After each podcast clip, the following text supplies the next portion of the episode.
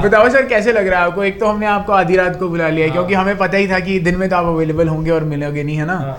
तो आधी रात का वक्त है डेढ़ बज रहा है रात का और हाईजैक हो चुका है शो आपका। कैसा महसूस कर रहे हो आप? कभी कभार क्या है दिन में काम करके मेंटली रात को फ्री अप होते हैं कि अब अ, कोई भी इंटरेक्ट कर सके ऑडियंस को के साथ। तो अच्छा लग रहा है मतलब आई थिंक मज़ा आ रहा है और ऊपर से ये कैफीन लोड कर दी है तूने इतनी सारी मेरे में सर तो, हम चलते ही कैफीन क्या करें? कैफीन के बिना तो ज़िंदगी की गाड़ी आगे बढ़ती ही नहीं। Hello and welcome to a brand new episode of आज को जस्मी तो सर शो पे आपका स्वागत है। आज का जो शो है वो कुछ खास होने वाला है। वो मुझे दिख ही रहा है तुमने इतना बजट लगा दिया है इतने माइक लगा दिए इतने कैमरे लगा दिए हैं इधर माइक उधर माइक हमें भी माइक लगा दिया है और कहाँ कहाँ पता नहीं क्या क्या लगाया बोलो। सर बहुत कुछ लगाया हुआ है हमने और हमने खास ये किया है कि हमने ना आज अंदरूनी सूत्र अपने निकाले हैं और हमने आपका शो ना आज हाईजैक कर लिया। तो ये क्रू कार्ड है। ये मैं देख रहा था जब से आते ही ना कि ये टेबल पे पड़ा है ये तुम लोगों को भी मिलेगा ये कुछ ऐसा?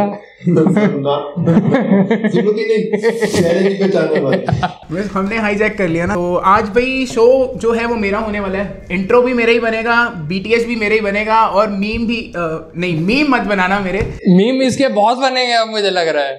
मीम मत बनाना कट कर दो ये वाला पार्ट कट कर दो मीम ही बनाएँगे कोई। पहले तुम बताओ कि तुम्हें इस शो पे आके कैसा लग रहा है? कैमरे कैमरे हैं तो काफ़ी अच्छा एक्सपीरियंस है मेरे लिए एक नया अनुभव है यहाँ पे। हाँ। मज़ा आ रहा है काफ़ी। आप बताओ सर आज तो हमारा शो है तो आपको कैसा लग रहा है शो पे आके? पर ऐसा लग रहा है अपने घर बड़े दिनों बाद आए हैं। और आपसे ही पूछा जा रहा है। तो शुरुआत करते हैं सर शो की। हाँ। सवालों की बौछारें होने वाली हैं। मैं तैयार हूँ। आजकल आपकी स्टोरीज देख रहा हूँ सर इंस्टाग्राम पे व्हाट्सएप पे हर जगह पे आपकी स्टोरीज आ रही हैं। चाय और कॉफ़ी की बहुत स्टोरीज आ रही हैं। तो पहले तो ये पूछना चाहेंगे सर इन दोनों में से आपको सबसे ज़्यादा पसंद क्या है? पहले तो मैं ये पूछूँगा कि जब हमारे अपने मग्स हैं तो मुझे इसमें क्यों चाय पिला कॉफ़ी पिलाई जा रही है? नहीं actually different time of the day पर डिपेंड करता है। सुबह उठ के उठने के टाइम अलग कॉफ़ी प्री वर्कआउट अलग कॉफ़ी Okay. और दिन में काम करते टाइम चाय ठीक है। और रात को सेटल करते टाइम चाय। तो मूड पे बहुत डिपेंड करता है कि मेरा क्या पीने का मन है। Black coffee is one of favourite ultimate मज़ा आता है। वाह वाह दैट इज़ गुड तो ऐसे सर बहुत सारे सवाल भी आते होंगे आपको डे टू डे है ना? तो कोई ऐसा सवाल बताओ जो आपको बहुत ज़्यादा यू नो इरिटेट करता हो और आपको लगता हो कि लोग ऐसा पूछते ही क्यों हैं? ये सवाल तो बहुत आते हैं मतलब एक एक बड़ा अच्छा इंटरेस्टिंग है मतलब सवाल नहीं वो मतलब जब लोग आपको मिलते हैं ना मैं हाल ही में पिछले साल में बहुत लोगों से मिला तो अम, लोग आपकी फ़िल्में देखते हैं और देखते हैं पर कभी कभार फ़िल्म पहुँच जाती है ये नहीं पता होता कि वो आपने बनाई है। तो वो ना उनको समझ में नहीं आता कि वो कॉम्प्लीमेंट कैसे करें। मतलब समटाइम्स वो बोलते हैं कि आपकी फ़िल्म देखी बड़ी प्रोफेशनल थी। अब उसका क्या जवाब दें? मतलब कि बड़ी प्रोफेशनल फ़िल्म है। मैंने कहा आप किसी शेफ को भी बोल दिया करो कि आपने खाना बड़ा प्रोफेशनल मैंने किसी मो, मोची को भी बोल दिया करो आपने बड़े प्रोफेशनली जूते सिले हैं। अब पहले मैं बड़ा इरिटेट हो जाता था कि प्रोफेशनल फ़िल्म मेकिंग क्या होता है? मतलब मेरा प्रोफेशन है सबका प्रोफेशन है ना? तो प्रोफेशनली काम करेंगे। राइट और पहले मैं इरिटेट होता था अब मैं स्माइल करता हूँ बस। तो मतलब हम ये कह सकते हैं यूज़ टू हो चुके आप इस क्वेश्चन के है ना? मतलब मतलब आई रियलाइज़ कि उनका एक वे है उनको उस तरीके से शायद नहीं कह पाते बट मुझे लगता है कि ठीक है आप कह भी रहे हैं आपको कम्युनिकेट कर रहे हैं एक्सप्रेस कर रहे हैं तो वो मेरे को अब अच्छा लगता है। तो एक बहुत ही इंटरेस्टिंग और क्यूरियस सा सवाल है। सवाल ये है कि मैं ना एक्चुअली आपके मूवी के पोस्टर्स चेक कर रहा था। मैंने काफ़ी मूवीज़ के देखे, ज़ुबान का पोस्टर देखा स्कार्स का देखा एडमिटेड का देखा। तो उन सब में एक चीज़ मुझे कॉमन लगी कि जब अवार्ड्स आते हैं तो उनके लिए स्पेस होती है। तो अगर हम अवार्ड्स की बात करें तो एडमिटेड को अकेला फोर्टीन अवार्ड्स मिले हुए हैं, है ना? तो जब आप पोस्टर बनाते हो, क्या आप पहले डिसाइड कर लेते हो कि अवार्ड जाएँगे तो यहाँ लगाएँगे तो जगह छोड़ेंगे या ये कुदरती हो जाता है? नहीं नहीं, हो तो कुदरती ही होता है, ऐसा कुछ प्लान नहीं होता। बट ये कि पोस्टर बनाने के लिए एक पोस्टर को शूट करने का प्रोसेस ही डिफरेंट होता है। या हमें कुछ रशेज निकालने पड़ते हैं फ़िल्म में से कि जो हमें लगता है कि हाँ ये एक आइडल एक इमेज है जो पूरी फ़िल्म को का एक एसेंस है वो शो कर सके। Maybe we have been fortunate in that case एक तो इतने जो अप्रिसिएशन मिलता है अवार्ड्स के थ्रू उसमें भी और फिर उनको लगाने की जगह बन जाती है। अब वो तो फिर पोस्टर नया बन जाएगा तो उसमें क्या है? हाँ।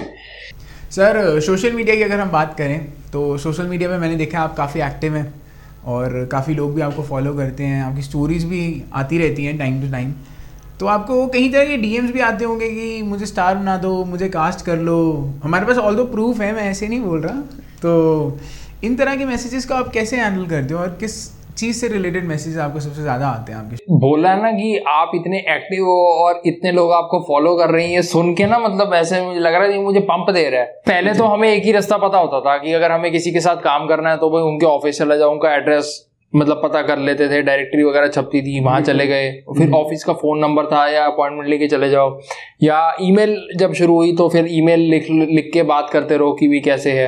अब आज की डेट में सोशल मीडिया हैंडल्स आ गए हैं। बिल्कुल। तो एक्सेस करना और लिखना एटलीस्ट सामने वाला पढ़े या ना पढ़े अपने हाथ में आ गया कि एटलीस्ट हमने अपनी तरफ़ से मैसेज भेजी तो वही सारे लोग करते हैं और बड़े इंटरेस्टिंग करते हैं। मतलब आप एक्टर्स के लिए या जो नए लोग आ, रहे हैं काम करने के लिए fashion designers music directors production designers art art directors जितने भी अलग अलग इतने सेट पे लोग काम करते हैं तो वो लोग अब डायरेक्टली लिखते हैं और मतलब पूछते हैं कि सर कोई अपॉर्चुनिटी है तो है।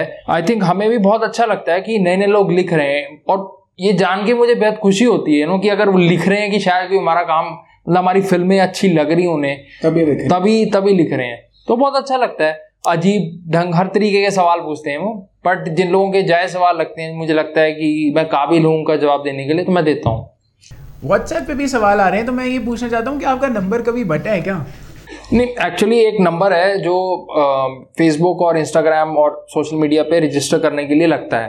बिल्कुल। तो वो नंबर है वो लोग निकाल लेते हैं। एक आध बार किसी फ़िल्म में यूज़ हो गया था नंबर तो फिर वो पता लगा तब से थोड़ा सा ध्यान बरत लिया हमने अच्छा। कि हाँ बचा के रखना है। बट वो नंबर है ऑफ़िस का एक्टिवेटेड नंबर है तो लोग उसमें मैसेज करते हैं बिल्कुल। हाँ।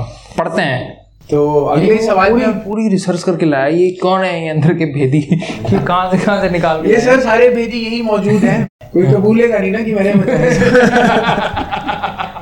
ये सवाल में पूछना चाहते हैं सर जो आपने अभी तक मूवीज़ बनाई हैं। उनमें से अगर कोई मूवी को रीमेक करना है या दोबारा बनाने का आपको चांस मिले या आप बनाना चाहें तो कौन सी वो मूवी होगी और सवाल पूछने वालों ने ना कुछ ऑप्शंस दिए चूज़ करने के लिए।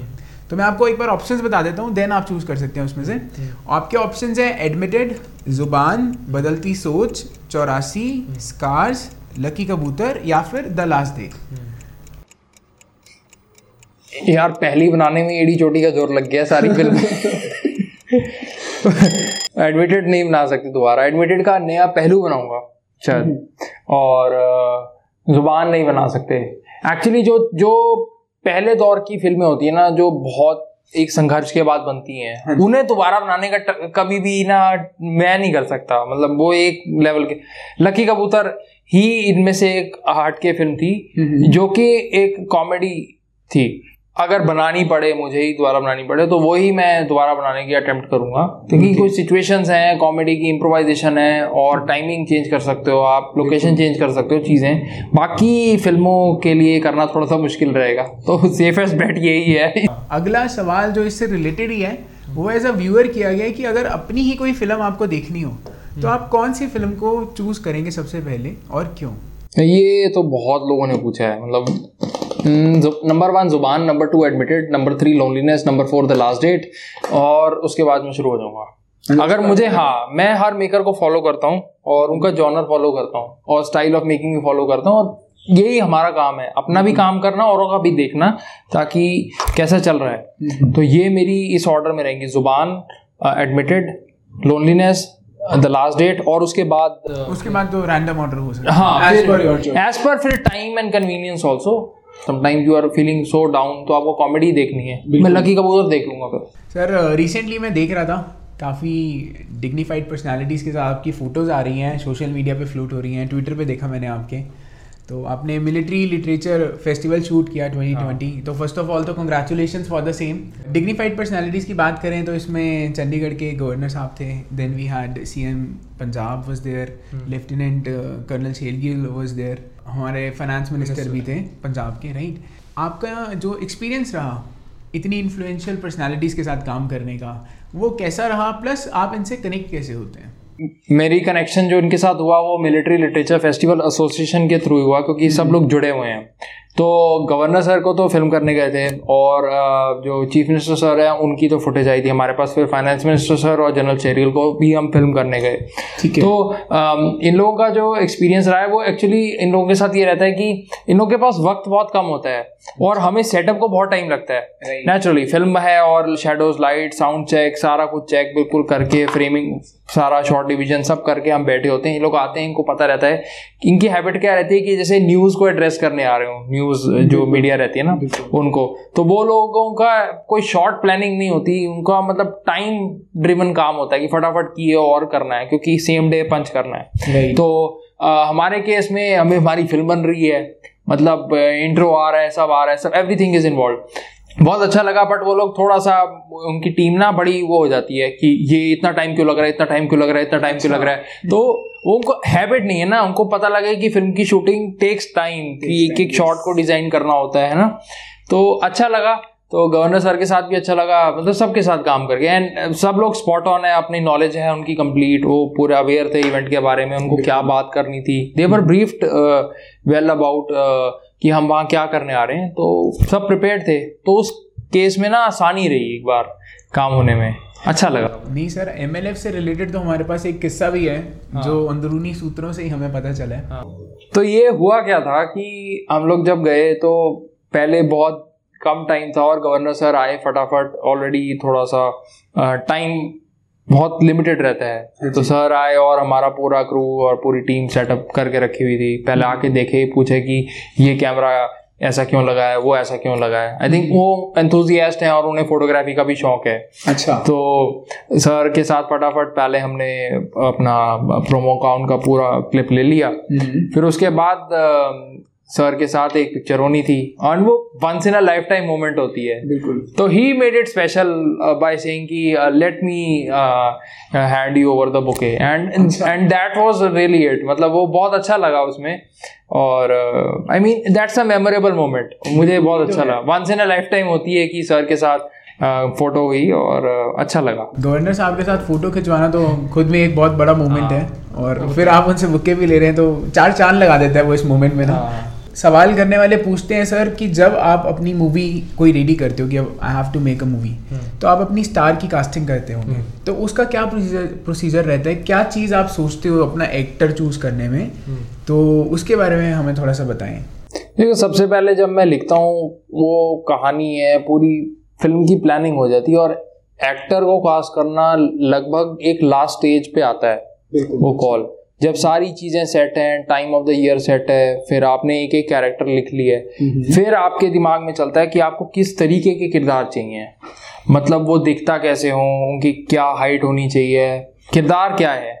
और लेंथ क्या है क्योंकि जब भी किसी कलाकार को आप बात करोगे तो उन्हें उनका रोल और उनका टाइम डिफाइन करना पड़ता है कि वो पूछ लेते हैं साहब कुछ लोग अच्छे उमदा कलाकार हैं कि मेरे कितने सीन है फ़िल्म में अच्छा। अब जब वर्कआउट ही नहीं किया हुआ कि कितने सीन हैं तो फिर कैसे बताओगे अच्छा और कुछ लोग तो जो बहुत हार्ड ऑन शेड्यूल होते हैं मेरे कितने दिन का काम है अब वो आपको वर्कआउट करके रखना पड़ता है आपको ऑलरेडी कि इतने दिन का काम है जी इतने सीन है जी हम्म। और फिर पूछते हैं अच्छा मेरा कहाँ काम है हम्म। क्योंकि कभी कभार आप कुछ कलाकारों से बात करो, वो शहर में होते ही नहीं है, वो कहीं बाहर हैं, वो बोल देते हैं, मैं इंडिया में ही नहीं हूँ या मैं चंडीगढ़ में ही नहीं हूँ।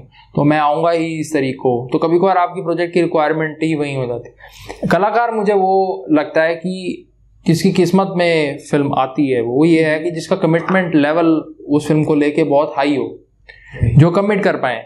कि हाँ ये डेट्स हैं और ये मैं काम कर सकूँ। और कुछ लोग होते हैं जो इच्छुक होते हैं उनके पास ऐसे कोई डेट्स का इशू नहीं होता बट वो काम को लेके बहुत पर्टिकुलर होते हैं अच्छा। कि हम काम थोड़ा करें पर बहुत अच्छा करें।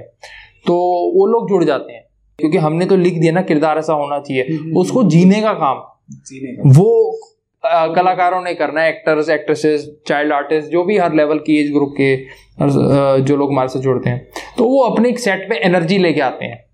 और वो आपकी स्क्रिप्ट को बेहतर भी बना सकते हैं। बेहतर भी बना सकते हैं। क्योंकि वो अपना इतना सालों का एक्सपीरियंस लेके कुछ लोग न्यू कमर्स होते हैं वो फ्रेशनेस लेके आते हैं। हम्म। और जो एक्सपीरियंस होते हैं वो अपना तजुर्बा लेके आते हैं। तो बहुत जो कॉम्प्लिकेटेड सीन्स हैं कभी कभार आपको मतलब बतौर निर्देशक मुझे महसूस भी नहीं होता होगा कि यार इतना इंटेंस सीन था या इतना जितने युवा हैं कहते हैं खतरनाक सीन था है ना? तो उसमें वो जान डाल देते हैं। वो मेरे को जो स्पॉन्टेनिटी है ना वो बड़ी पसंद आती है। नहीं सर अगर हम सीन्स की और स्पॉन्टेनिटी हाँ। की बात करें तो आपने काफ़ी जॉनर्स पे काम किया हाँ। है। सारी मूवीज़ देखें तो हर एक हाँ। से अलग अलग हैं। हैं तो सोशल कॉजेज के लिए बट फिर भी उनका जॉनर थोड़ा हटके रहता है। आपने कॉमेडी में भी वर्क किया हुआ है। तो आई थिंक आपके एक्ट्रेस को कहीं ना कहीं वर्सिटैलिटी भी चाहिए अगर उनको हर जॉनर में फिट होना है। हाँ ये तो है। देखो एक्टर तो मैं वही कहता हूँ ना पानी की तरह है। उसको किसी भी बर्तन में डाल दो उसने अपनी स्पेस बना लेनी है। ठीक है थोड़े और उमदा कलाकार हैं वो हवा की तरह होते हैं वो कहीं भी बह जाते हैं कैसे भी मोड में चले जाते हैं। लेकिन कभी कभार आपको उन्हें एक दायरा देना होता है। क्योंकि अनुभवी कलाकार तो वही है ना या अनुभवी लेखक भी वही है ना जिनको आप कुछ दो दायरा तो दो तभी तो वो उसमें कुछ डालेंगे। कि बर्तन ही नहीं दोगे तो डलेगा क्या? तो वो बर्तन देने का काम तो आकार जो है वो तो फिर हम कोशिश करते हैं कि अपनी तरफ़ से अच्छे ढंग से कर लें ताकि उन्हें उनका प्ले ग्राउंड प्रॉपर मिले। उन्हें भी स्क्रिप्ट की सीमा मालूम हो कि इसके बियॉन्ड जाना है इसके बियॉन्ड नहीं जाना है। हर अच्छा कलाकार या हर अच्छा टेक्नीशियन ये एक ही बात बोलता है स्क्रिप्ट की डिमांड है। Script hmm. की डिमांड है। तो सारा ध्यान वहीं रहता है कि स्क्रिप्ट क्या है पहले तो। स्क्रिप्ट की डिमांड और स्क्रिप्ट से मुझे याद आता है कि कुछ ऐसे न्यू जॉनर्स भी हैं क्या आप जो एक्सप्लोर करना चाहते हैं और आपने अभी तक एक्सप्लोर ना किए हों? नहीं आई थिंक ड्रामा कर लिया है और एक्शन अनएक्सप्लोर्ड है अभी मेरे एंड से। हाँ एक्शन नीड्स बजट तो वी आर ग्रेजुअली हम बजट पे बढ़ रहे हैं तो हम एक्शन अटेम्प्ट करेंगे और म्यूजिकल uh, अटेम्प्ट करना चाहूँगा मैं। एक फ़िल्म जो म्यूज़िक से ड्राइव हो एंटायरली म्यूज़िक के थ्रू या उसका कोई एसेंस होना चाहिए म्यूज़िक का उसमें हैवी वो मुझे लगेगा कि शायद हम्म। अच्छा लगे। और थ्रिलर कर लिया है कॉमेडी हो गई है सर जो ऑडियंस फीडबैक इतना रहा है हमारा इतने सालों का उससे एक चीज़ तो साफ़ है कि जो हमारी मूवीज़ हैं वो सोसाइटी को बहुत ही अच्छा इम्पैक्ट देती हैं एक पॉजिटिव इम्पैक्ट देती हैं। हम्म। तो सोसाइटी की तरफ़ कंट्रीब्यूशन भी बहुत गई है और एक सोशल कॉज की तरह हमारी मूवीज़ ने काम किया है। इसके बारे में आप क्या कहना चाहते हैं? देखो जो भी हमारी कोई भी फ़िल्म रहे या तो वो एक रिफ्लेक्शन है हम्म। या वो किसी डेफिशिएंसी पे हाईलाइट करेगी हम्म। मतलब क्योंकि हम क्योंकि खुद एक सामाजिक हैं अकेले में तो रहते नहीं कहीं पहाड़ पे कि बस उतने ही वही बनाएँगे है ना तो जो लोग मूव करते हैं कोई ना कोई चीज़ लगते हैं कि हाँ इस चीज़ में हमें कहानी मिली है या कोई ऐसा कोई ह्यूमन सब्जेक्ट मिला है जिसने बेहतरीन काम किया है अब चाहे वो हंसाने लायक हो कभी कभार कुछ ऐसी सिचुएशंस या वारदातें हो जाती हैं जो हंसा हंसा के पागल कर देती हैं तो वहाँ से इंस्पिरेशन आ जाती है कि हाँ कॉमेडी बननी चाहिए। हम्म। या कोई ना कोई हमारी सिचुएशन ऐसी क्रिएट हो जाती है जिसमें लगता है कि नहीं यार इस आदमी ने जो काम किया ना वो हिम्मत का काम है और ये कहानी दुनिया को बताने की ज़रूरत है। इसलिए आप देखो इतने टाइम में बहुत एक दौर आया बायोपिक्स ही बन रही हैं। अब एक टाइम आया कि बायोपिक बननी बंद हो जाएँगी क्योंकि सोसाइटी को उनका रियल लाइफ को हीरो ही नहीं मिल रहा। सोसाइटी हीरोइज्म को समझ ही नहीं पा रही अब। हम्म, बिल्कुल। ज़रूरी नहीं आ, आ, हमारे घर में शायद हमारे पेरेंट्स या हमारे कोई घर का कोई मेंबर ही होगा जो इसने पूरे परिवार को समेट के रखने का भी बहुत बड़ा काम किया तो वो एक पर्सनल लाइफ का हीरो हो जाता है। तो अपने अपने किस्से होते हैं वो हम कोशिश करते हैं कि हम तो एक अच्छी कहानी बनाएँ। हाँ उसमें एक एसेंस ज़रूर होता है जो एक समाज की एक रिफ्लेक्शन उसमें ज़रूर होती है। तो लोगों को लगता है कि वो एक समाज को दिए हैं हमने। हमने एक्चुअली समाज को देना तो है ही है पहले समाज से लेके ही समाज को देना समाज है। वही है। सो so, कह सकते हैं अगर इंग्लिश का व्याख्यान करें तो it's like giving back to the society हाँ। कह सकते हैं। हाँ. तो सोशल मीडिया के कुछ सवालों की तरफ़ सर बढ़ते हैं। हम्म। काफ़ी चटपटे सवाल भी आए हैं हमारे पास। मूवी हम्म। निर्देशन से रिलेटेड तो है ही हाँ। लेकिन कुछ आपकी पर्सनल लाइफ से रिलेटेड क्वेश्चन भी हमारे पास चटपटे आए हुए हैं जैसे कि पर्सनल लाइफ के खुलासे भी कर रहे हैं यहाँ पे बस सर ये हम्म। हैं कुछ करीबी आपके जो हमें इन चीज़ों के बारे में बता रहे हैं तो ऐसा ही एक चटपटा सा सवाल हमें भेजा है इनका नाम है ध्रुव सहरा जी और ये पूछते हैं कि सर आपकी खूबसूरती का राज क्या है हाँ ये कुछ ऐसे दोस्त होते हैं जो पंगा लेते हैं आगे सोशल मीडिया पे पर मैं बता दूँ कि खूबसूरती का राज ये है कि मुँह साफ़ रखो क्रीमे क्रूमे लगाओ, बस एक्चुअली में रियलिटी यही है, पर वैसे एक्सरसाइज करो और डाइट का ख्याल रखो। नेचुरल ग्लो नेचुरल ब्यूटी उसी से आने वाली है। सर एक्सरसाइज की जहाँ तक बात है, मुझे याद है, मैं आपकी स्टोरीज खुद भी फॉलो करता हूँ। तो मैंने हालाँकि में कई बार देखा है आपको वर्कआउट करते हुए जिम की स्टोरीज होती हम्म, हैं एंड देन हम्म। आप कई अच्छे तरह का खाना भी बनाते हो हेल्दी फूड्स आप कुक करते हो। हम्म। तो उसके बारे में थोड़ा सा बताएँ दर्शकों को कि ये इंस्पिरेशन कहाँ से आती है सब करने की इंस्पिरेशन एक्सरसाइज का तो पैशन है ही है। जब कुछ नहीं करो तब भी कसरत करो। ठीक है? दूसरा खाना बनाने का शौक काफ़ी सालों से रहा है। अच्छा। तो पहले तो डाइट फ़ूड तो कोई घर में बर्दाश्त करता नहीं है तो वो अपना खुद ही बनाना पड़ता है इस बहाने अपने आपको किचन में उतरना पड़ता है।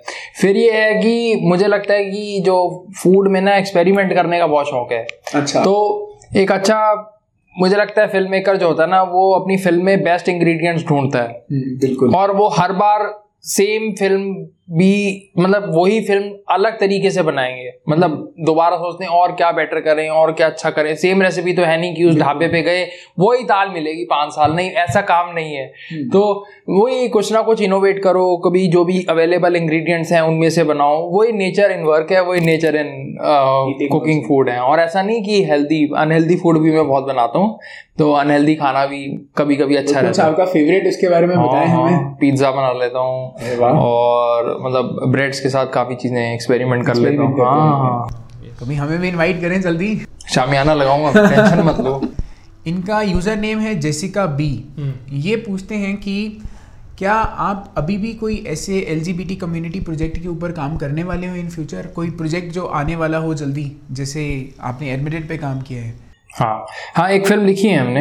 अच्छा। अम, जब कंट्री वॉज़ अंडर लॉकडाउन तो एक फ़िल्म कंप्लीट की हमने लिखनी मतलब और होपफुली इस साल या जब भी उसका प्रोजेक्ट सेट मतलब क्रिएट हो जाएगा। मतलब। Film principally screen play is done अच्छा। हाँ और अब बस प्रोजेक्ट डिज़ाइनिंग पे है वो स्टेज पे प्रोजेक्ट अगर होगा तो इस साल डेफिनेटली होगा और वो इंक्लूजन पे ही है।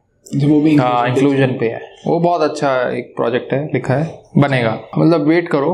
इमीडिएटली नहीं थोड़ा टाइम लेके time। लेके बनेगा। जेसिका जी थोड़ा वक्त ज़रूर लगेगा लेकिन एल कम्युनिटी के ऊपर जल्दी एक नया प्रोजेक्ट लेकर ज़रूर आएँगे। और एक और सवाल हमारे पास है सर वो भी रिलेटेड टू एडमिटेड मूवी ही है। अ, इनका यूज़र नेम है दामिनी द ड्यू। और ये पूछते हैं कि आपने धनंजय जी के साथ जब फ़िल्म बनाई तो आपने उनके साथ फ़िल्म बनाने का जो डिसीज़न लिया वो कब और कैसे लिया? इसके लिए दामिनी जी अम, आप अ, हमने एक हंड्रेड डेज़ ऑफ़ एडमिटेड के ऊपर एक प्रॉपर प्रोग्राम आया था कि फ़िल्म कैसे बनी क्यों बनी शुरुआत कैसे हुई और वो सब्जेक्ट क्यों चूज़ किया गया और वो फ़िल्म कैसे रिलीज़ हुई उसका पूरा एक प्रोग्राम है वो आप देख सकते हैं। उसका लिंक आई थिंक इसके डिस्क्रिप्शन वगैरह में आ जाएगा। ठीक है। तो वो आप ज़रूर देखें उसमें आपके सवालों का जवाब पक्का मिलेगा और बड़े अच्छी गहराई डेप्थ के साथ मिलेगा पूरा। तो ये लिंक यूट्यूब और हमारी वेबसाइट दोनों पे अवेलेबल है। मिलेगा बिल्कुल। एडमिटेड मूवी की बात चल रही है। तो सर एडमिटेड से एक जुड़ा हुआ ऐसा पहलू भी है जो शायद दर्शक नहीं जानते। तो अगर हमें ये आपके सूत्रों से ही पता चला है तो अगर आप उसके बारे में भी थोड़ा सा खुलासा करेंगे तो बहुत ही बढ़िया होगा। एडमिटेड के बारे में एडमिटेड जब फ़िल्म बनी तो जर्नी जब आप किसी की डॉक्यूमेंट करने जाओ तो कोई लेंथ नहीं आप प्लान कर सकते कि कितनी लेंथ की जर्नी बनेगी। क्योंकि जर्नी है तो है। लंबी जर्नी है तो लंबी जर्नी है। छोटी जर्नी है तो छोटी है। तो एडमिटेड का हमारे पास आर्काइव लेंथ जो है वो लगभग आठ घंटे से ज़्यादा की है। अच्छा। हाँ इतने इंटरव्यूज़ ले गए इतने लोगों से मिले और फिर इंफॉर्मेशन वैलिडेट करना तो बहुत ज़्यादा मैसिव कंटेंट है उसका अवेलेबल पर फ़िल्म को एक टाइम में आपको पूरा करना है कि ऑडियंस को ऐसा तो है नहीं कि आप पूरी रात बिठा के रखोगे फ़िल्म देखने के लिए है ना? हाँ और उसको स्टोरी को स्ट्रक्चर करना। तो आ, वो लगभग आठ पौने नौ घंटे के अराउंड से उसको पहला फेस्टिवल का कट बना दो घंटे सोलह मिनट का। अच्छा। फिर उसके बाद रिलीज़ करने पे जब फ़िल्म आई तो वो दो घंटे से भी नीचे लाई गई ताकि ऑडियंस मतलब डटी रहे फ़िल्म देखने के लिए। वो कहीं ऐसा ना लगे उन्हें कि भाई अब बहुत लंबा हो रहा है ऐसा कुछ भी नहीं था। पर वो जो ट्रांजिश ट्रांजिशन थी वो नौ घंटे से वो लगभग अंडर टू आवर्स लाने की वो जर्नी थी। मतलब वो दैट इज़ अ फैक्ट जो मैं ऑडियंस से शेयर करना चाहूँगा कि इतना डेटा था और यहाँ तक लाने में उसको ऑडियंस के लिए और बेहतर बनाने के लिए किया गया। नहीं सर मैं तो ये भी कहूँगा कि इतना डेटा जो बेहतर किया गया है इसमें तो एडिटर के लिए भी एक बहुत बड़ा चैलेंज रहा एडिटर के तो बाल ही उतर गए। एडिटर के तो बाल उतर गए सफ़ेद हो गए और मतलब मतलब बहुत अच्छा काम किया। कि एक्चुअली सिर्फ़ एडमिटेड ही नहीं सी। मतलब सारी फ़िल्मों में एडिटर्स बहुत अच्छा काम करते हैं एडिटर हमारे हैं। मतलब ही नोज़ कि भाई कैसे बिल्ड करना है। वो एक शीट पूरी जाती है और उस हिसाब से काम बहुत अच्छा होता है। फाइनल एडिट होकर जो मूवी आती है वो इतनी बढ़िया आती है कि सब उसकी सराहना करते हैं। आज तक एडमिटेड को इतने सारे यूट्यूब पे प्यार मिला है। अगर आप कमेंट सेक्शन को चेक करेंगे तो hats off to the editors and sir story telling की अगर बात आए तो आप स्क्रीन राइटिंग भी करते हैं आप कहानी लिखते भी हैं तो क्या आपको कभी ऐसा फील होता है कि कोई आपसे बेटर स्टोरी टेलर जो आपको बातों में उलझा ले और आपको कन्विंस कर ले तो अगर कोई ऐसा आपकी नज़र में स्टोरी टेलर हो तो कौन है वो पर्सन देखो ऐसे तो मुझे लगता है कि मेरे से बहुत बेहतर राइटर्स हैं दुनिया में जो लिखते हैं। मैं तो शायद वही लिखता हूँ जो मैं बना सकता हूँ। मैं बहुत उस वे में मैं बहुत प्रैक्टिकल लिखता हूँ कि जितना मुझे मालूम है कैमरा की लैंग्वेज है कैमरा की क्या रिक्वायरमेंट है मैं लिखता है उस हिसाब से हूँ। मैं बहुत फ्रीडम के साथ नहीं लिखता। क्योंकि उस फ़िल्म को जब प्रोड्यूस भी करना है तो उसकी लिमिटेशंस को भी देखना है कि लिखो वही जो बन पाए।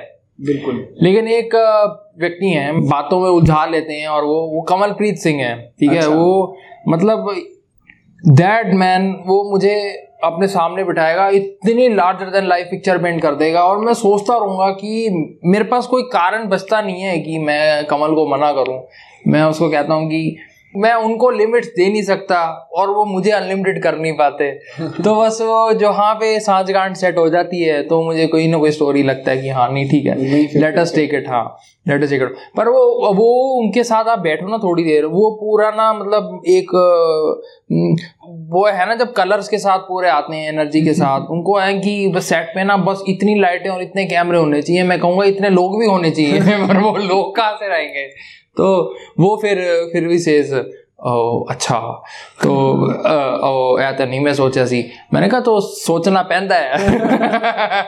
फ़िल्म मेकिंग की बात करें तो अपने आप एक बहुत हेक्टिक प्रोसेस है। बहुत सारे अदर डिपार्टमेंट्स भी जुड़े होते हैं। हाँ। तो आपको as a film maker direct भी करना है राइट भी करना है प्रोड्यूस भी करना है हाँ। फिर लीगल भी सारा देखना है आईटी भी देखना है रिलीज़ भी देखनी है प्रोडक्शन एडिटिंग सबके साथ आपने जुड़े रहना है क्रू हाँ। मैनेज करना है कितना कुछ है। तो इतना कुछ करने के बाद भी खुद के लिए आपके पास टाइम बचता है? हाँ निकाल लेते हैं। निकाल लेते हैं। अभी भी मैं शूटिंग कर रहा हूँ ना मेरा फ़ोन बज रहा होगा पक्का घर से घर से ही फ़ोन आ रहा होगा कि कब आ रहे हो कब फ्री हो रहे हो। तो टाइम निकल जाता है।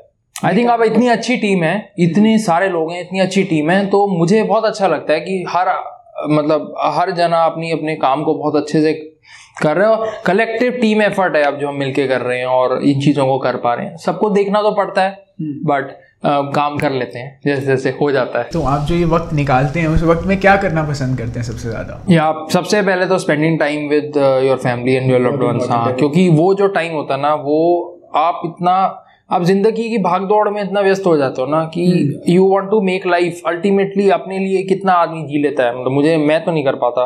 मुझे लगता है कि लाइफ ही सारी फैमिली की है मतलब आपकी अपनी है ना? वैसे ही मुझे ड्राइव करना बहुत पसंद है। मतलब rather I would drive the car myself है ना? और मतलब rather than having a driver and तो कोई ना कोई मिल जाता है। कहीं थोड़ी देर वैसे ही रुक के बैठ गए, कहीं खाने चले गए। मतलब कुछ ना कुछ ऐसा करो कि वो रिजुविनेट करे आपको। एंड uh, फिर आप दोबारा लिखो। और उस दौरान कुछ नया अनुभव हो ही जाता है। और उसी अनुभव को फिर फ़िल्म में डाला जाता फ़िल्म में डाला जाता है। हाँ। नहीं ड्राइविंग करने की जहाँ तक बात करें मैंने कई बार आपकी स्टोरीज देखी हैं जिसमें आप नाइट ट्रेल्स पे होते हो। मुझे लग रहा है सबसे बड़ा स्टॉकर ना यही है। टीम टूम के तो नाम एम ब्लेम लगा रहा है कि यही स्टॉक कर रहा है। नहीं सर सवाल है हमारे पास और भी जो टीम ने पूछे हैं सोशल मीडिया के थ्रू ये ना ये मुझे पक्का पता है ये साजिश है। ये सूत्र जो है ना ये सूत्रों के ये सूत्रों के बस इसने ना एक वो लेवल कर दिए सूत्र। ना। करना पड़ता है। तो अक्सर हमने देखा सर नाइट ट्रेल्स पे आप जाते हो रेकी करते हो और मुझे एक किस्सा भी याद आता है। हाँ। आप मुझे एक दिन रात की बात है लगभग आठ नौ बजे का वक्त होगा तो मैं चौंतीस सेक्टर से निकल रहा था।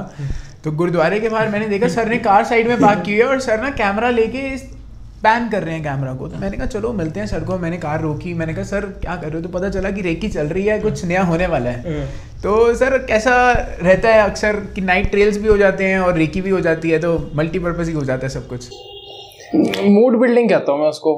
अच्छा। मतलब मुझे कोई किसी गली या किसी किसी बिल्डिंग या किसी मार्केट या किसी मंदिर गुरुद्वारा किसी के भी आगे से निकलता हूँ रेलवे स्टेशन के लिए मुझे बड़ी इंटरेस्टिंग जगह लगती है बस स्टैंड हम्म। तो मुझे सेम फ्रेम को या अलग अलग नजरियों से देखने का दिल करता है। Okay. कि अगर ये फ्रेम मुझे दिखाना हो तो ये मेरी कहानी में कैसे ढलेगा? बिल्कुल। और अगर मैं बस अड्डे को या गुरुद्वारे को या मंदिर को देख रहा हूँ तो हम्म। वहाँ पे होने क्या वाला है? हम्म। सिर्फ़ फ़ोटो ही थोड़ी खींच के चली जानी है। पेंटिंग एग्जीबिशन नहीं है फ़िल्म है ना? फ़िल्म है। तो ये फ़ोटो एग्जीबिशन नहीं है ना? तो अगर मुझे गुरुद्वार गुरुद्वारे का सीन लिखना है या आ, मंदिर का सीन लिखना है या रेलवे स्टेशन का बस स्टैंड रोड का सीन लिखना है तो मैंने हम्म। सोचना है कि what time of the day लिखना है। अच्छा। तो वही जब मुझे टाइम मिलता है जब मैं ड्राइव थ्रू कर रहा होता हूँ तो समटाइम्स मुझे घर भी जाना होता है तो मैं रोज वो अपना कस्टमरी रूट नहीं फॉलो करता मैं कोई और रूट फॉलो करता हुआ चला जाता हूँ ताकि देखता हूँ कि आज क्या डिफरेंट मिलेगा मेरे को। वही है। यूजुअल चीज़ में भी कुछ अनयूजुअल ढूँढने की कोशिश रहती है। हाँ। तभी तो वो चीज़ इंटरेस्टिंग लगेगी नहीं तो वो लोकेशन के आगे से तो आम आदमी रोज निकलता है। उसने उसको खास नज़रिए से किस किस दिन देखना है क्यों देखना है किस कंटेक्स में देखना है वो सोचता रहता हूँ। म्यूज़िक सुनता रहता हूँ बहुत सारा बहुत म्यूज़िक सुनता हूँ। तो फिर वो साथ साथ कॉम्प्लीमेंट कर जाता है। तो हालाँकि हमने देखा है अक्सर आपकी मूवीज़ में जो म्यूज़िक होता है बहुत ही खास होता है। मूवी के बिल्कुल स्टोरी को थीम को मैच करता हुआ आपका ओ बैकग्राउंड म्यूज़िक रहता है। तो जब आप अपनी मूवी में म्यूज़िक को चूज़ करते हैं तो किन खास चीज़ों का आप ध्यान रखते हैं मूवी को म्यूज़िक को चूज़ करते हैं यही सबके लिए तो बधाई के पात्र तो मुझे लगता है मेरे कंपोजर्स और हमारे पोस्ट प्रोड्यूसर्स हैं जिनकी चॉइस ऑफ़ सिलेक्शन म्यूज़िक की बहुत अच्छी रहती है और हालाँकि एवरीथिंग मेरे थ्रू रूट होता ही होता है क्योंकि मैं ही देखता हूँ कंपोजर क्या बना रहा है कैसे चल रहा है। जो मेन होता है वो इमोशन है। I keep in mind the emotion मतलब अगर मैं इस मैं अगर निर्देशक की आँख में पट्टी बाँध दूँ और उसको बोलूँ कि डायलॉग और म्यूज़िक सुनो आपको इमोशन सेम ही वो हो रहे हैं। अगर वो हो रहे हैं तो वो म्यूज़िक कामयाब है। म्यूज़िक बहुत ओवर पावरिंग नहीं होना चाहिए। उस वो फील नहीं होना चाहिए कि वो है फिर भी वो फील होना चाहिए। मतलब ये वो वाली बात है। मतलब it's all about the emotion अगर म्यूज़िक अच्छा इमोशन दे रहे हैं इमोशन ही तो है। म्यूज़िक इज़ एन इमोशन आप चलती गाड़ी में आप देखो छोटे बच्चे से लेके बड़े लोग तो गाने गुनगुनाते हैं। बिल्कुल। ठीक है? या म्यूज़िक है या कोई थीम है या कोई इंस्ट्रूमेंटल है बैक टू बैक सुनते रहते हैं। वो उनके फेवरेट्स बन जाते हैं। तो म्यूज़िक ना itself is an emotion और मैं कोई गाने नहीं प्लान करता फ़िल्म लिखते टाइम। मेरा मेन फोकस ही उसकी स्कोरिंग उसकी प्रोग्रामिंग की भाई जितनी लेंथ है फ़िल्म की स्टार्ट टू एंड क्या मुझे ऑडियो में अवेलेबल होगा? वो फोकस रहता है। राइट तो म्यूज़िक की तो हमने चर्चा की ही है लेकिन कई बार क्या होता है कि व्यूअर्स के कुछ ना ऐसे सवाल भी होते हैं जो कहने को तो बहुत बेसिक होते हैं लेकिन अक्सर लोग इन टर्म्स में कंफ्यूज हो जाते हैं। हाँ। तो ऐसे ही हमारे पास एक सवाल आया है जिसमें हमें पूछा गया है कि सर स्क्रीन राइटर प्रोड्यूसर और डायरेक्टर इन तीनों में क्या डिफरेंस होता है? जो हेड ऑफ़ डिपार्टमेंट प्रिंसिपल और चेयरमैन में फ़र्क होता है। अच्छा। ठीक है ना? तो स्क्रीन स्क्रीन राइटर को लिखना आता है कि screen camera in and outs के हिसाब से आपने पूरा विद डायलॉग कॉन्वर्सेशन लिखनी है। ठीक है? विद सीन सेटिंग ठीक है?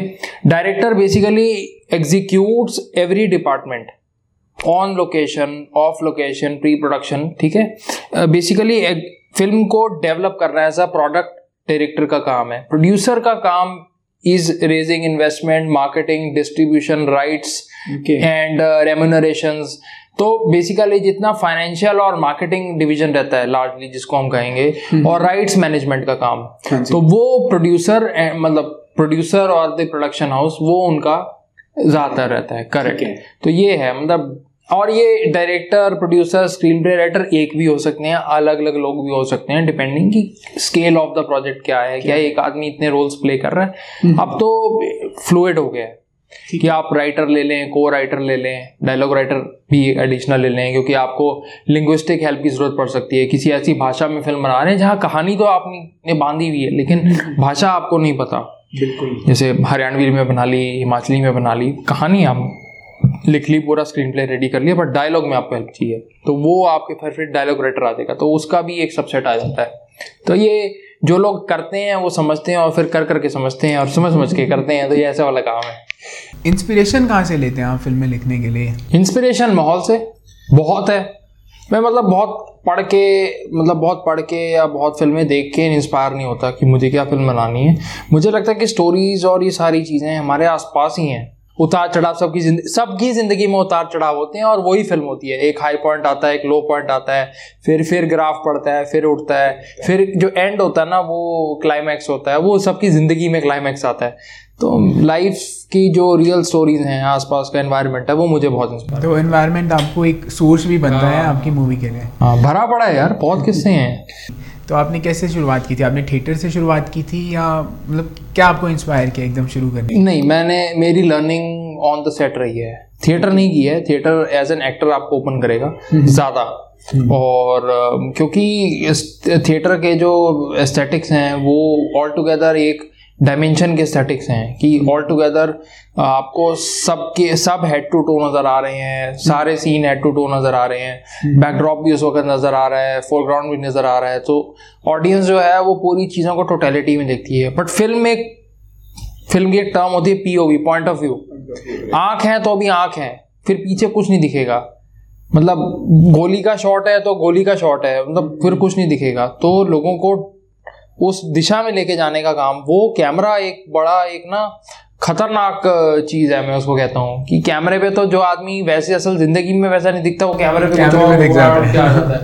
तो कैमरे की अपनी दुनिया है वो स्टेज लाइट और बहुत चीज़ें हैं। कैमरे की उसमें कोई भी चीज़ नहीं वर्क करती आपके पास रीटेक्स के ऑप्शन है। और फिर मैंने फ़िल्म भी की थी द डाइकोटमी ऑफ़ होप वो एक ओड थी थिएटर लाइफ को।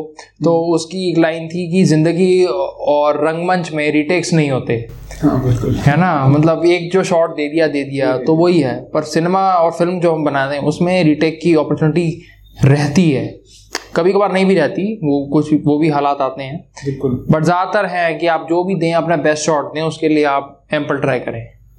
तो ये तो थी फ़िल्मों की बात। हाँ। हाल ही में सर हमने देखा आपके पॉडकास्ट भी आ रहे हैं। हाँ। तो पॉडकास्ट में हमने देखा आप एक से एक चुन के गेस्ट को लेके आते हैं। आउट ऑफ़ द लीग ही होते हैं आपके हाँ। पॉडकास्ट के गेस्ट्स तो काफ़ी वो लोग हैं जिन्होंने सोसाइटी को किसी ना किसी वे में कंट्रीब्यूट किया है। तो आप अपने पॉडकास्ट के गेस्ट को कैसे चूज़ करते हो?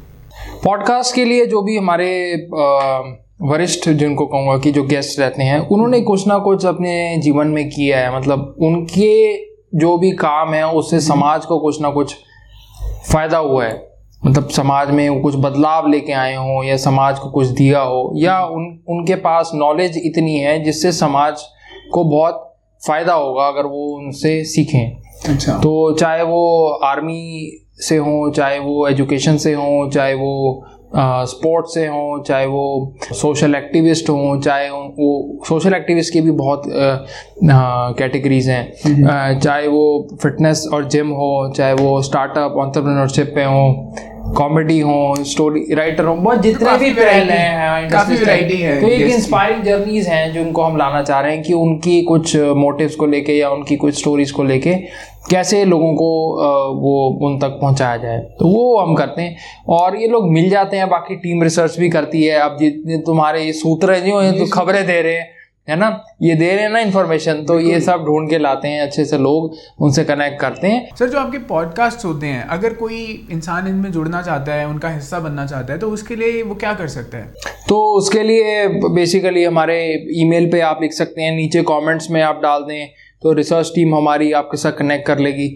मतलब आप अप्रोच करें अब हर आदमी हमें नहीं पता हर व्यक्ति कि वो क्या कर रहा है। तो अगर लगता है कि भाई उनके पास कुछ है रिसर्च है कुछ इन्फॉर्मेशन है कुछ नॉलेज है जिसका वो फ़ायदा जिन, जिनका मतलब जिसका फ़ायदा उन्हें मिल सकता है चैनल के पॉडकास्ट के थ्रू तो और ऑडियंस को भी फ़ायदा लगे तो वो वो टीम असेस करके आपको कांटेक्ट करेगी। और डेफिनेटली हम लोग इंकरेज करते हैं कि ज़्यादा से ज़्यादा लोग अधिक भाषाओं के साथ अधिक सब्जेक्ट्स के साथ अलग अलग डोमेन फील्ड्स के साथ संपर्क में आएँ और हमारा प्लेटफॉर्म का लाभ उठाएँ।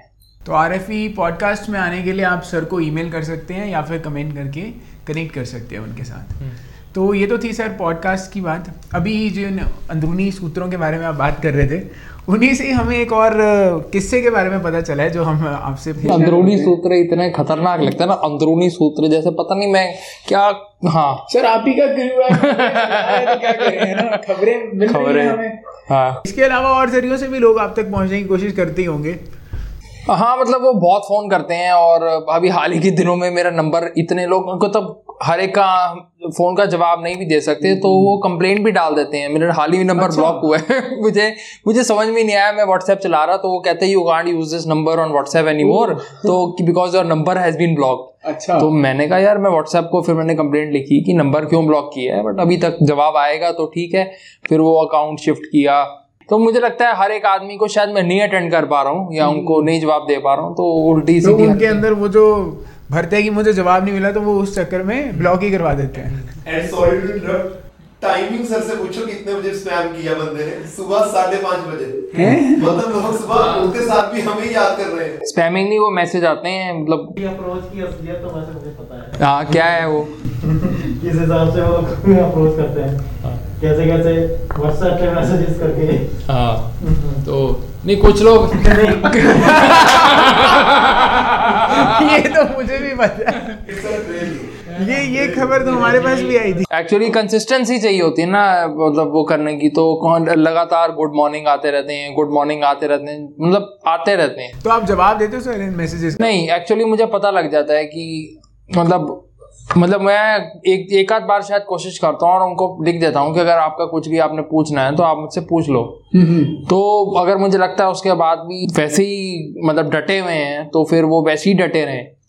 कभी ऐसे भी होते है कि आपको कोई नंबर ब्लॉक करना पड़ गया हो किसी ने इतना तंग कर दिया हाँ? ये की है। ये की ये एक्चुअली उन लोगों को करता हूँ कभी कभी जो बहुत ज़्यादा मतलब अननोन नंबर होते हैं वो आपको वीडियो कॉल करते रहते हैं और बहुत डिस्टर्बिंग हो जाते हैं कभी कभी तो उनको ब्लॉक करना पड़ता है। फिर वीडियो कॉल की तो हमारे पास स्क्रीन शॉट आए हैं। अठारह अठारह मिस कॉल आ रही है वीडियो में वो भी आधी रात को।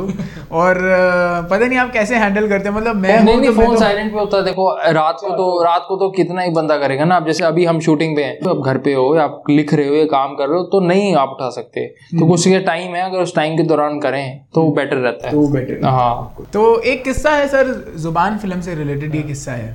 तो ज़ुबान के सेट पे कुछ ऐसा हुआ था जो शायद जिन्होंने ज़ुबान देखी भी है उनको भी इसके बारे में नहीं पता होगा। तो सब जानना चाहते हैं क्या किस्सा है सर ये? ज़ुबान में एक किस्सा नहीं था। अच्छा। मतलब दो किस्से थे।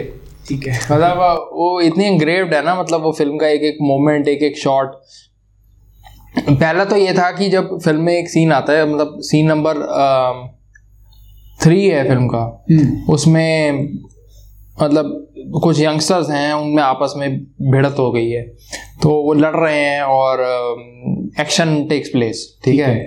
तो वो ना actually just next to the highway वो प्लॉट लिखा गया था और वो वहीं पर हमें फॉर्चुनेटली लोकेशन भी मिल गई अच्छा। और हम वहाँ पे फ़िल्म कर रहे हैं।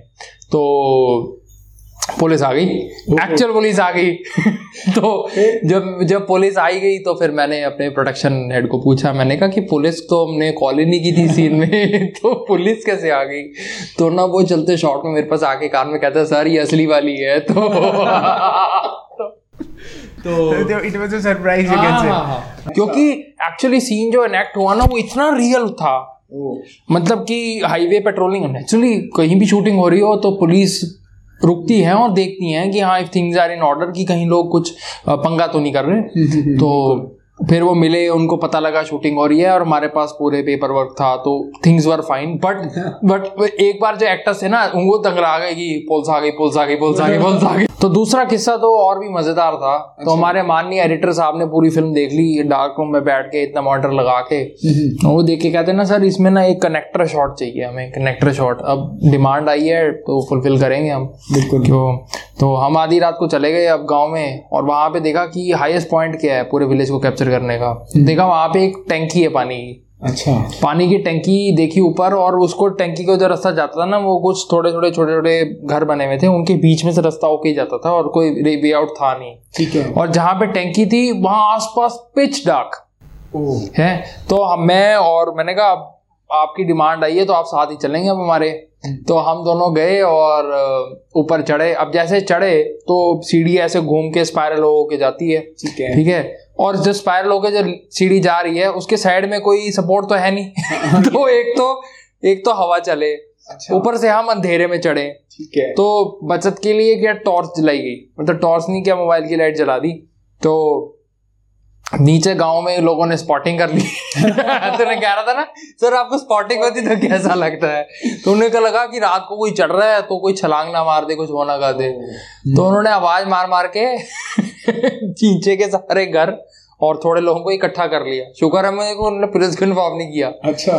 तो फिर हम ऊपर गए और एक टांग काँप रही है। मैंने भी उनको बोला मैंने कहा भास्कर जी आप मुझे पकड़ के रखो। फिर हमने फटाफट शॉट लिए वहाँ से। ठीक है। और फिर नीचे उतरे। फिर नीचे उतरे तो उन्होंने कहा कि आप ऊपर क्या करने गए थे? किससे पूछ के चढ़े थे? तो पूरी हमारी जाँच पड़ताल हुई उनको समझाया। फिर उनसे बातचीत हुई। तो उसके बाद फिर अच्छे से निकले। मतलब पर वो that was a time actually छत पे चढ़ना आधी रात को ना टंकी पे वो एक एक्सपीरियंस था हाँ। सर ये तो बहुत ही अतरंगी किस्सा था। मतलब आधी रात का वक्त और दो लोग चढ़ रहे हैं टॉर्च लाइट लेके टंकी पे तो लोगों ने तो फ़ोन की लाइट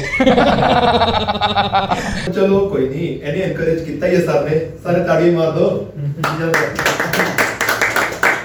ऐसी और कोई बढ़िया से किस्से सुनाओ सर आज तो किस्से सुनने का मन है सबका नहीं, किस फिल्म का सुनना है ये बता किस फिल्म का सुनना है सर मुझे अब गारंटी पता है इसके सूत्रों ने इसने इतनी फिल्में देखी भी नहीं है ये वाला कट कर देना इसकी खास क्या लाज है इतनी फिल्म तूने देखी क्यों नहीं देखी है मैंने? देखी है. और कोई मज़ेदार किस्से हो सर? वो ज़ुबान भी था। तो एक तो कमलप्रीत जब आए तो उन्होंने मेरे को कहा कि पाजी ये पिक्चर जो थोड़ी सी लिखी है ना कमाल लिखती है। मैं मैंने पहनना क्या है इसमें? मैंने बोलना क्या है? अच्छा। मैंने कहा इसमें बस दो काम है जो आपने नहीं करने। एक तो अच्छा पहनना नहीं है और बोलना तो बिल्कुल ही नहीं है। पहले तो वो नाराज़ ही हो गए। इतने नाराज़ हो गए कि उन्हें एक घंटा समझ ही नहीं आया। बात क्या करनी है? तो फिर when he understood the script once again then he said कि ये पिक्चर मैंने करनी है। मतलब एक होता है ना कि मैं बोलूँगा मैं लाइनें याद करूँगा और पूरी पिक्चर में आपको समझ में आया कि आपको तो कुछ बोलना ही नहीं बोलना है, है तो वो फिर उनका था। लास्ट डेट में बड़ा मज़ेदार किस्सा था उसे सुनाऊँगा। तो अभय आए और हम पूरा फील्ड्स में वॉक कर रहे शॉर्ट प्लानिंग चल रही। तो ही वॉज़ ही वॉज़ सो मतलब इतने वेल ग्रूम्ड वेल क्राफ्टेड पहुँचे और फिर दी एंड उनको फिर खेतों में काम करना था। अच्छा। तो खेतों में काम कर करके ना मेरे को जब शूट खत्म हुआ तो उनका मुझे फ़ोन आया कहते कि मेरी इतनी टैनिंग हो गई जा ही नहीं रही है। तो सेम कमलप्रीत के साथ भी हुआ। उनको मेकअप नहीं कराया हमने हमने कहा कि आप ना घूमो। अच्छा। तो आपकी जो असली लुक आएगी ना वो मुझे फ़िल्म में चाहिए।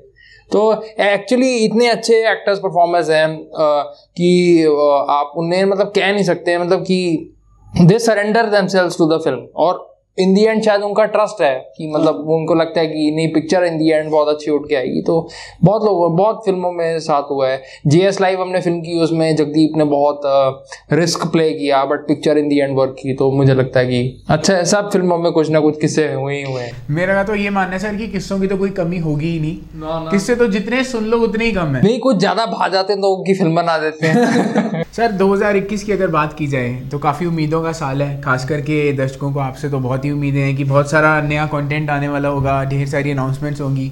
तो कुछ खास अनाउंसमेंट हो तो बताओ हमारे दर्शकों के लिए। आ, एक जो है आई थिंक वो अक्षय ही बताएँ तो बेहतर रहेगा। मेरी सबसे पहली अनाउंसमेंट तो ये है कि रोलिंग फ्रेम्स एंटरटेनमेंट का जितना भी कंटेंट है जितनी भी मूवीज़ पॉडकास्ट टॉक शोज़ सारा कुछ अब आपके लिए अवेलेबल है देखने के लिए rolling frames entertainment dot com पर। और ये बिल्कुल फ्री टू वॉच कंटेंट है। आप जाओ कंटेंट का आनंद लो। इसके अलावा भी अगर लाओ लाओ दिखाओ क्या नया है। पकड़ाओ जरा। अरे कौन लाओ लाओ लाओ लाओ।